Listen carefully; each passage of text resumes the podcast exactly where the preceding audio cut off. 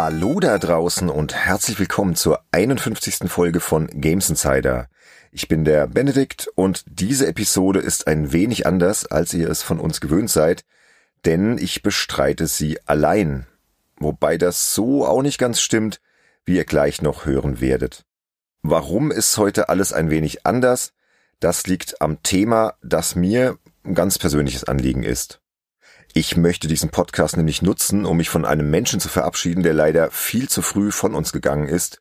Richard Eisenmenger, Jahrgang 1973, einstmals Redakteur bei der legendären Spielezeitschrift Powerplay, über die wir hier bei Games Insider ja auch oft und gerne sprechen und die speziell den Andy und mich in unserer Jugend sehr geprägt hat. Ja, dieses viel zu früh von uns gegangen klingt irgendwie immer so furchtbar banal, aber es stimmt nun mal eben. Ritchie, wie in seiner Zeit seine Powerplay-Kollegen immer genannt haben, wurde keine 50 Jahre alt und hat nach drei schweren Jahren den Kampf gegen bösartigen Hautkrebs verloren. Er hinterlässt seine Frau und seinen vierjährigen Sohn. Und ich habe von seinem Tod eher zufällig erfahren, nämlich durch einen Eintrag seiner Frau auf Richards Blog www.8bitpapa.de. Dort schrieb sie, ein Ende. Im Frühjahr 2021 starb 8-Bit-Papa. Vergessen werden wir ihn nie. Frau 8-Bit-Papa und der 8-Bit Junior. Einige Tage später folgte dann ein Update des Textes und in dem schildert Richards Frau auf, ja, irgendwie einfühlsame, aber auch ein wenig lustige Art und Weise oder tragisch komische Art und Weise, würde ich jetzt eher sagen, ja, welch großes Loch der Tod ihres Mannes in den Alltag der kleinen Familie gerissen hat. Und nachdem ich das gelesen habe, ist es für mich jetzt auch kein Wunder, dass es fast ein Jahr gedauert hat, bis sie den Tod ihres Partners bekannt gegeben hat.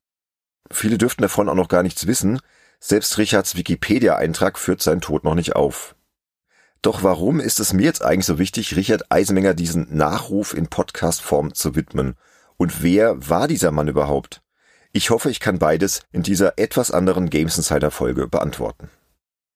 Richie, so nenne ich ihn jetzt für den Rest der Folge auch einfach mal, war zwar nur gut ein Jahr festes Redaktionsmitglied der Powerplay, nämlich von Ausgabe 1291 bis Ausgabe 1292. Außerdem war er als Redakteur noch beim Sonderheft 492 die 100 besten Spiele beteiligt. Und dennoch ist er mir sehr gut in Erinnerung geblieben und hatte ich sogar Anfang 2021 noch persönlich Kontakt zu ihm, doch dazu gleich mehr. Gehen wir erst einmal zurück in Ritchies Anfangstage bei der Powerplay. Er stieg in besagter Ausgabe 1291 als Ersatz für den wohlbekannten Kollegen Heinrich Lehnhardt ein und wurde mit gerade mal 18 Jahren Spielredakteur. Im Editorial der Ausgabe heißt es Schichtwechsel, frischer Wind bei der Powerplay. Heinrich Lehnhardt verlässt nach fast fünfjähriger Zugehörigkeit das Team, sein Platz wird vom Debütanten Richard Eisenmenger eingenommen. Er hat gerade mal 18 Jahre auf dem Buckel, die Schule erfolgreich hinter sich und ist mit Herz und Seele Spielefreak. Seine besondere Liebe gilt dem Amiga, den er zu Hause tierisch aufgemotzt hat. Turbokarte, Festplatte und 3 Megabyte RAM nennt er sein eigen. Außerdem ist Ritchie ein eingefleischter Science-Fiction-Fan und, in eigenen Worten, der weltgrößter Star Wars-Freak. Mittlerweile tummeln sich bei Ritchie auch ein, besser zwei Gameboys im Haushalt. Nach anfänglicher Skepsis wurden sogar seine Eltern mit dem Taschenspieler-Virus infiziert und sehen die Bits- und Bytes-Welt nun mit ganz anderen Augen. Also so wurde er damals begrüßt. Und ich war zu diesem Zeitpunkt zarte 14 Jahre alt und fand es echt verdammt cool, dass ein Typ, der gerade mal vier Jahre älter ist als ich, Spieleredakteur wird mir schon gedacht, so Mann, wie geil ist das denn? Das würde ich vielleicht gern auch mal machen. Also ich will jetzt nicht sagen, dass Richie meinen späteren Lebensweg beeinflusst hat, aber wer weiß, vielleicht hat das unterbewusst doch getan. Man weiß es nicht. Jedenfalls mochte ich diesen neuen Redakteur mit dem frechen Haarschnitt und den zwei Ohrringen von Anfang an. Ich hatte zu dem Zeitpunkt übrigens auch ganz frisch einen Ohrring gestochen bekommen, aber das ist eine andere Geschichte. Und zumal ich Anfang der 90er Jahre noch voll im Amiga-Fieber war, konnte ich mich mit Richie, der eben dieser Amiga-Experte der Redaktion war, besonders identifizieren. Zwar begann Ende 91, Anfang 92 so ganz langsam der schleichende Abstieg des Kultcomputers von Commodore. Ritchie sollte aber während seiner Dienstzeit bei der Powerplay noch einige erinnerungswürdige Amiga-Spiele rezensieren. In seiner Debütausgabe testet er beispielsweise das Amiga-Plattformspiel Magic Pockets vom britischen Studio The Bitmap Brothers. Das ist ein Titel, den ich seinerzeit auch ganz gerne gespielt habe. Ritchie vergab 76 Prozent, beziehungsweise die Redaktion. Die haben das ja immer in einer Konferenz ausgetüftelt. Und dann schrieb er in seinem Meinungskasten Folgendes. Mit seinem Gutgesicht übrigens untermalt. Was man auch immer braucht, um ein originelles Geschicklichkeitsspiel zu machen, Magic Pockets hat reichlich davon. An der witzigen, sehr detaillierten Grafik und den reichlich verstreuten Soundeffekten kann man nichts aussetzen, genauso wenig wie an der Idee, ein Jump'n'Run in solch eine originelle Handlung zu verpacken. An der Technik fehlt's aber noch ein bisschen. Zum einen steht Kit manchmal fast in der Luft, zum anderen sind Kits Bewegungen etwas steif. In Klammern oder liegt's am Rap, Klammer zu. Die Handhabung der Waffen ist zudem gewöhnungsbedürftig. Nach etwas Übung und Kaffee-Tee-Extras hat man das Geschehen jedoch relativ gut im Griff. Trotzdem ist Magic Pockets streckenweise mehr als knifflig. In Erinnerung geblieben ist mir auch seine Rezension des großartigen Action Adventures First Samurai eine Ausgabe später. Der liebe Sönke hat dem Spiel übrigens eine schöne Unterstützerfolge gewidmet. Hier war Ritchie zwar trotz einer 80% Wertung und der fantastischen Präsentation des Spiels nicht ganz so begeistert wie der Kollege Martin Gaksch und zeigte nur sein Gutgesicht im Gegensatz zum Super-Konterfei seines Kollegen, aber ich mochte seine ebenso kritische wie humorvolle Art zu schreiben und fühlte mich bei seinen Texten als Amiga-Enthusiast stets sehr gut informiert. Siehe auch Ritchies Test zum Rainbow Islands Nachfolger Parasol Stars in Powerplay Ausgabe 692. Darin hebt er zwar die Qualitäten des mit 80 Prozent sehr gut bewerteten Geschicklichkeitsspiel hervor, äußert dann in seinem Meinungskasten aber auch Kritik. Ich lese mal kurz vor, ist wieder mit seinem Gutgesicht verziert. Parasol Stars knüpft, obwohl es die Genialität von Rainbow Islands nicht erreicht, gelungen an den Spielspaß der Vorgänger an. Jeder Level beherbergt eine neue Herausforderung, ob es nun trickreiche Monster sind oder eine besonders witzige Lage der Plattform. Einzig schade finde ich, dass das Spiel keine neuen großartigen Elemente enthält. Anfangs macht sich eine recht hohe Motivation breit, zu zweit potentiert sich der Fun-Faktor nochmals, da ihr euch gegenseitig vertreschen könnt. Sie flaut allerdings trotz der Levelvielfalt mit der Zeit ab. Parasol Stars ist ein lustiges Hüpf- und Monster-Verhausspiel der alten Sorte und bietet jedem geschicklichkeitsbegeisterten Jump'n'Run-Fan eine Menge Spaß lustiges Hüpf- und Monsterverhausspiel der alten Sorte. Mhm. Ja, das waren noch ganz lustige Formulierungen damals, die die Fachpresse benutzt hat. Und ja, zurück zu Ritchie. Der war bei der Powerplayer auch damals der Mann für die Tests der Amiga-Portierung bekannter PC-Hits. Allen voran des Elf des Kettenmonsters Monkey Island 2 oder des Dungeon Crawlers Eye of the Beholder 2. Und weil ich erst ab der Doom-Ära es muss so, ich weiß es nicht, 94 rum gewesen sein, meinen ersten spieletauglichen PC mir schenken ließ. Formulieren wir es mal so. Danke, liebe Eltern. Hm, da waren diese oft kleineren Artikel von Ritchie für mich dennoch sehr wichtig, um eine Kopier, äh, ähm, ähm, Kaufentscheidung zu treffen. Des Weiteren erwies sich Ritchie als kompetenter Allrounder, wie etwa auch sein Import-Testbericht zu Super Contra für das Super Famicom in Ausgabe 592 beweist. Dieser Actionkracher ist in den USA übrigens als Contra 3 und hierzulande als Super Probotector erschienen. Das nur am Rande. Und für mich als Amiga-Fan war damals einer seiner letzten Powerplay-Artikel überhaupt noch einmal ein echtes Highlight. In Ausgabe 1292 nämlich schrieb Ritchie eine achtseitige Reportage über meinen damaligen Lieblingscomputer. Dort ließ er die Jahre seit dem Start des Amiga 1985 bis 1992 Revue passieren, stellte alle wichtigen Amiga-Spiele und die verschiedenen Hardware-Entwicklungen vor. Das war eine echte Liebeserklärung an den Amiga und die lese ich auch heute noch ganz gerne, muss ich sagen. So, und mit Richies dreiseitigen Test zum Lucas Arts Adventure Indiana Jones and the Fate of Atlantis in Powerplay 692 schließt sich für mich persönlich dann der Kreis. Und das nicht nur, weil ich damals als noch PC-loser Spieler verdammt neidisch auf die MS-DOS-Fraktion war, sahnte das Spiel doch mit 94% eine der höchsten Wertungen der Powerplay-Geschichte ab. Nein, und jetzt kommt das, was ich vorhin schon kurz erwähnt habe, Anfang 2021 war dann eben dieser Test für mich ein Grund, per E-Mail Kontakt zu Richard Eisenmenger aufzunehmen. Denn der Andy und ich wollten Richies Indie 4 Test im Rahmen einer Folge unseres neuen Unterstützerformats Testcheck besprechen. Und dann habe ich bei Richie einfach mal angefragt, ob er Lust hätte, seinen Meinungskasten von damals einzusprechen und obendrein in einem Einspieler ein wenig zu erzählen, wie der Test damals ablief und was er über Indiana Jones and the Fate of Atlantis rückblickend so denkt. Richie hat mir auch prompt geantwortet und dann gesagt, beziehungsweise geschrieben, dass er da auf jeden Fall dabei wäre und die Idee ganz toll fände. Und dann schrieb er mir aber auch, dass er aktuell gesundheitlich nicht so ganz auf der Höhe sei und es etwas dauern könne, bis die Aufnahmen fertig seien. Und ich habe mir dann gedacht, ja, okay, der hat wahrscheinlich eine starke Erkältung oder so. Also habe ich mich artig bedankt und ihm natürlich auch gute Besserung gewünscht. Und ein paar Tage später hatte ich dann die O-Töne im Posteingang und konnte sie nutzen, um mit Andy den Indie 4 Testcheck aufzunehmen. Und das hat uns beiden enorm viel Spaß gemacht.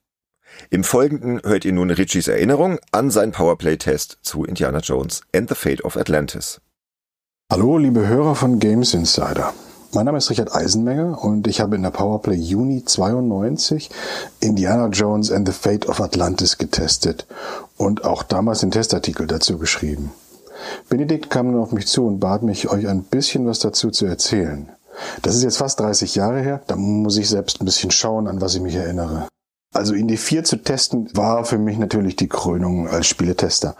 Man muss ja bedenken, ich habe angefangen mit äh, Infocom Adventures, also Hitchhiker's Guide to the Galaxy auf dem 800 XL oder auf dem C64 und äh, habe Adventures eigentlich äh, die ganze Zeit über begleitet. Also ähm, auch Lucasfilm, LucasArts, wie sie angefangen haben mit Labyrinth, äh, das war die erste Filmumsetzung und da also auch Text-Adventures und Grafik so ein bisschen kombiniert haben, über Manic Mansion und Zack McCracken und Indie 3 das zu verfolgen und dann äh, mitzuerleben, wie bei Indie 4 alles, äh, naja, zu einem Höhepunkt zusammenwächst, das war gigantisch. Na, es hat natürlich alles gestimmt. Also Sound, Grafik, äh, Musik, auch interaktiv, die sich so ein bisschen verändert, je nachdem, in welcher Spielsituation man sich da befindet. Es war wirklich wie einen Film zu spielen und das ist äh, ein Wunsch, ein jahrelanger Wunsch, der dann endlich in Erfüllung ging. Also auch die 90er-Wertung war relativ einfach bei unseren Wertungskonferenzen zu verkaufen. Es hat jeder das Spiel mal angespielt und alle wussten auch um die Qualität von LucasArts Spielen. Und äh, Point-and-Click-Adventures, also so wie sie sich damals entwickelt haben, ging ja auch generell mehr an die breite Masse. Man kann mit der Maus überall rumlaufen, man kann überall draufklicken und verschiedene Interaktionen ausprobieren. Und äh, vor allem, es gibt keinen Zeitdruck, zumindest nicht bei den Rätseln. Ich erinnere mich an Indie 4 als das optimale Spiel zu diesem Zeitpunkt. Da sind 94 Punkte eigentlich viel zu wenig. Intern war jetzt gar nicht so viel anders. Wir haben äh, begrenzte Anzahl von Stunden, begrenzte Anzahl von Mitgliedern im Team und unendlich viele Spiele. Das heißt, die Spiele, die man wirklich spielen wollte, die hat man halt dann bis spät abends, bis es dunkel wurde, gespielt. Und dann ist man nach Hause gefahren und hat dann da weitergespielt. Denn zu Hause hat man auch noch ein paar Konsolen rumstehen gehabt. Und äh, also in meinem Fall hatte ich eine Super NES und äh, halt einen Amiga 500. Und da ging es dann weiter. Nur halt nicht mit Indiana Jones. Trotzdem läutete Indie 4 bei mir einen Generationenwechsel ein.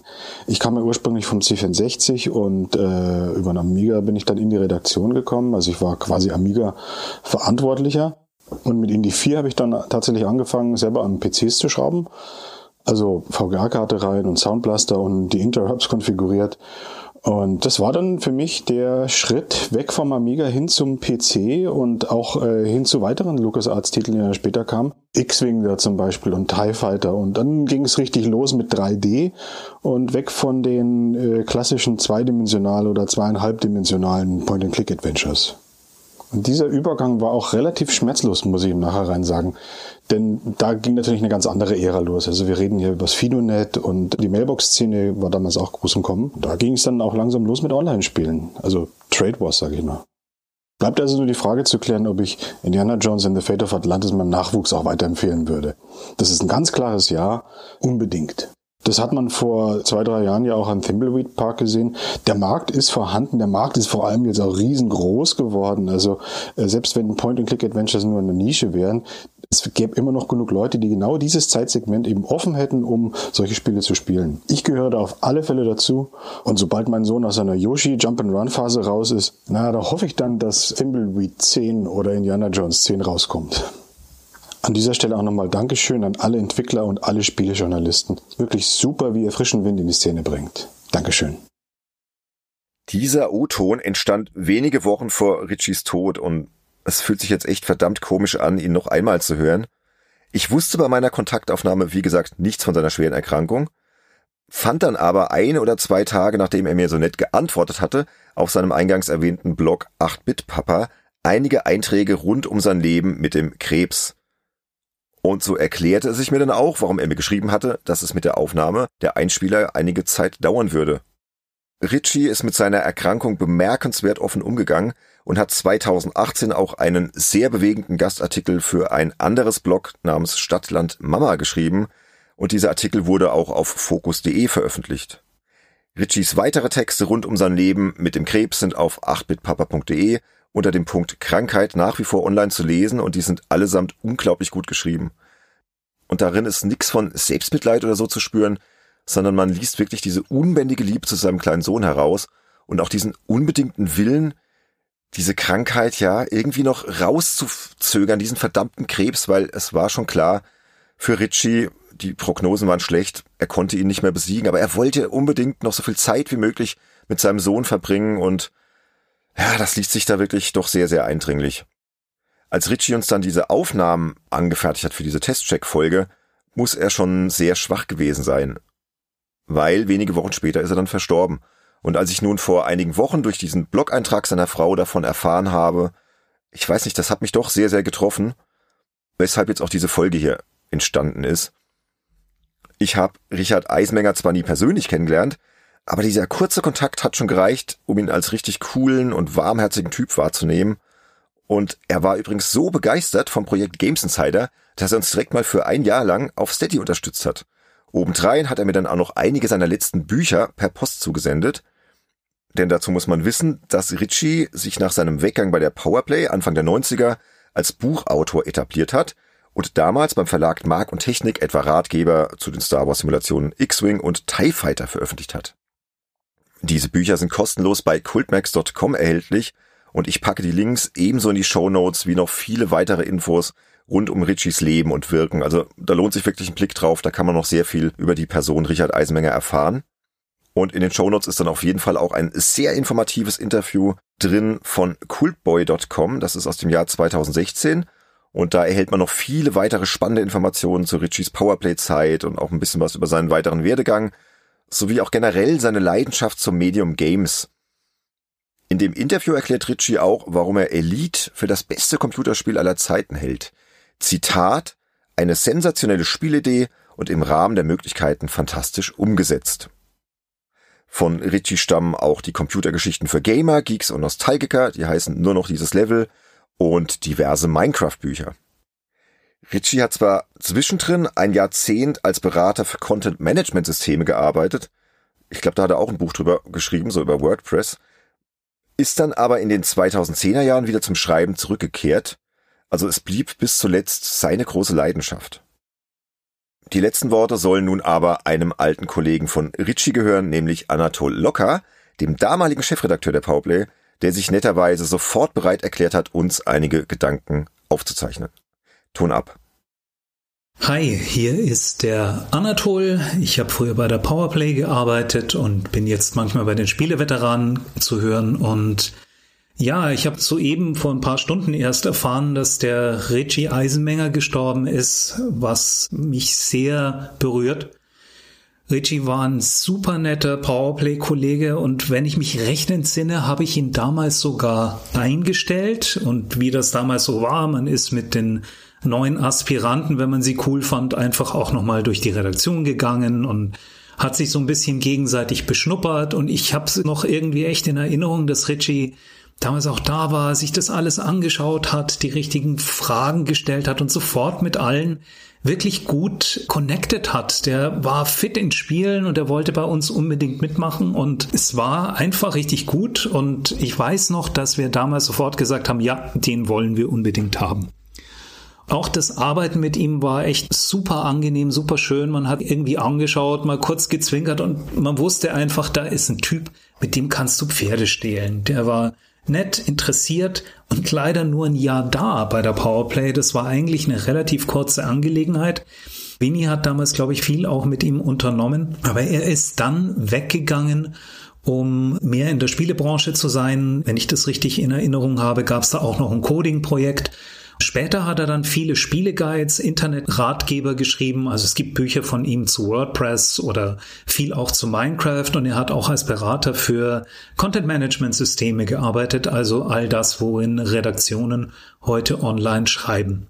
Wir haben uns nach der Powerplay auch aus den Augen verloren, wie mit vielen anderen Kollegen, aber über Facebook haben wir dann später Kontakt aufgenommen und haben uns zu den verschiedenen Kommentaren dann einfach unter den Kommentarzeilen kräftig Däumchen hoch gegeben. Und er war also schon häufig präsent. Und jetzt habe ich nochmal auf seinem Blog gestöbert, das heißt 8bitpapa.de Jäger des verlorenen Schlafs, weil da geht's viel um Themen wie das Elternsein, und ich muss sagen, das hat mich jetzt sehr berührt, weil er hat einfach einen super schönen, klaren, unpräzentiösen Schreibstil und du merkst genau, da kommt seine Persönlichkeit so schön raus. Also es sind auch ganz lustige Themen. Er hat einmal den Jakobsweg gemacht, ist von Berlin nach Leipzig gewandert, hat darüber ein bisschen geschrieben oder ein bisschen was erzählt darüber, wie man für ein Kind ein Papphaus bauen kann und erzählt auch über seine Krankheit und das ebenso unprätentiös, offen und ehrlich. Und das muss ich schon sagen. Er schreibt, er hat seine Diagnose im Jahr 2018 bekommen. Das war ein bösartiger Hautkrebs mit kräftiger Metastasenbildung und es scheint bereits sehr weit fortgeschritten gewesen zu sein. Und wenn man heute nachschlägt, der ist nicht mal 50 Jahre alt geworden oder vielleicht gerade 50, genau weiß ich es nicht. Also es ist ein echter Verlust für die Spielebranche. Und mein herzliches Beileid gilt seiner Familie, vor allem seiner Frau und seinem Sohn und natürlich auch seinen Freunden und die, die ihm nahe standen.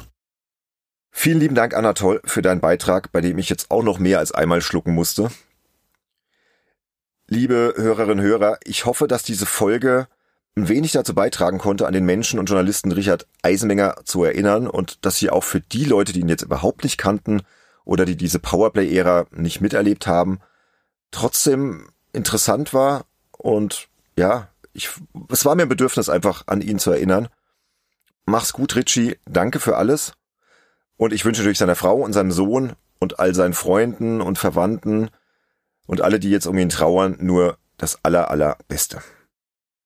Somit sind wir dann jetzt auch schon in der Abmoderation angelangt. Mich würde natürlich sehr interessieren, welche Powerplay-Erinnerungen verbindet ihr mit Richard Eisenmenger? Kanntet ihr ihn? Was geht euch da durch den Kopf?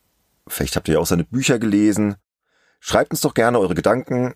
Wie immer geht das am einfachsten auf unserem Discord-Server oder kommt auf unsere Webseite www.spielejournalist.de Ihr findet uns natürlich auch immer auf Social Media, bei Twitter, Instagram und Facebook. Ansonsten möchte ich mich an dieser Stelle wie immer in den offenen Folgen bei allen ganz herzlich bedanken, die Games Insider via Patreon oder Steady unterstützen. Stand ist der 9. März 2022. In der 25-Euro-Klasse Super Insider sind das folgende großartige Menschen Pascal Turin, S. Paul, Thomas Jeising, Sascha Kruse und Toni Petzold. Dann haben wir noch die 15 Euro Klasse Spendabler Insider. Darin tummeln sich aktuell der Falkener und Marcel Heseler. Und dann gibt's natürlich noch die einflussreichen Insider der 9 Euro Klasse, die da wären Berthold Meyer, Matthias Peitz, Nick Stabel, Nils Götte, Sebastian Essner, Sebastian Hamers, Tim Hildebrand und The Dudelino. Vielen lieben Dank euch allen für eure fantastische Unterstützung und ein großes Dankeschön natürlich auch an alle, die uns mit kleineren Beträgen unterstützen und mithelfen, dieses Projekt voranzutreiben. Unterstützerinnen und Unterstützer von Games Insider freuen sich jeden Monat über zwei weitere reguläre Folgen, so auch im März 2022. Am Freitag, den 18. März, geht es weiter mit der nächsten Unterstützerfolge, die, so viel sei verraten, mit der Rückkehr eines Printspielemagazins zu tun hat. Ein kleiner Spoiler, so klingt die Zeitschrift.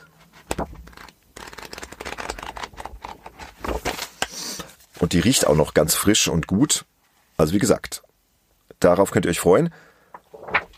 Und am Freitag, den 25. März, erscheint dann Folge 53, erneut exklusiv für Unterstützerinnen und Unterstützer. An diesem Tag wird auch zufällig die Neuauflage des Amiga in Form des The A500 Mini veröffentlicht. Und schon muss ich wieder an den Amiga-Liebhaber Richard Eisenmenger denken. Nun, mal sehen, ob wir uns davon nicht für einen Podcast inspirieren lassen. Das war's dann aber wirklich für heute. Ich bedanke mich sehr bei allen fürs Zuhören, wünsche euch eine gute Zeit und freue mich, wenn ihr uns weiterhin die Treue haltet. Wir hören uns. Ciao, ciao.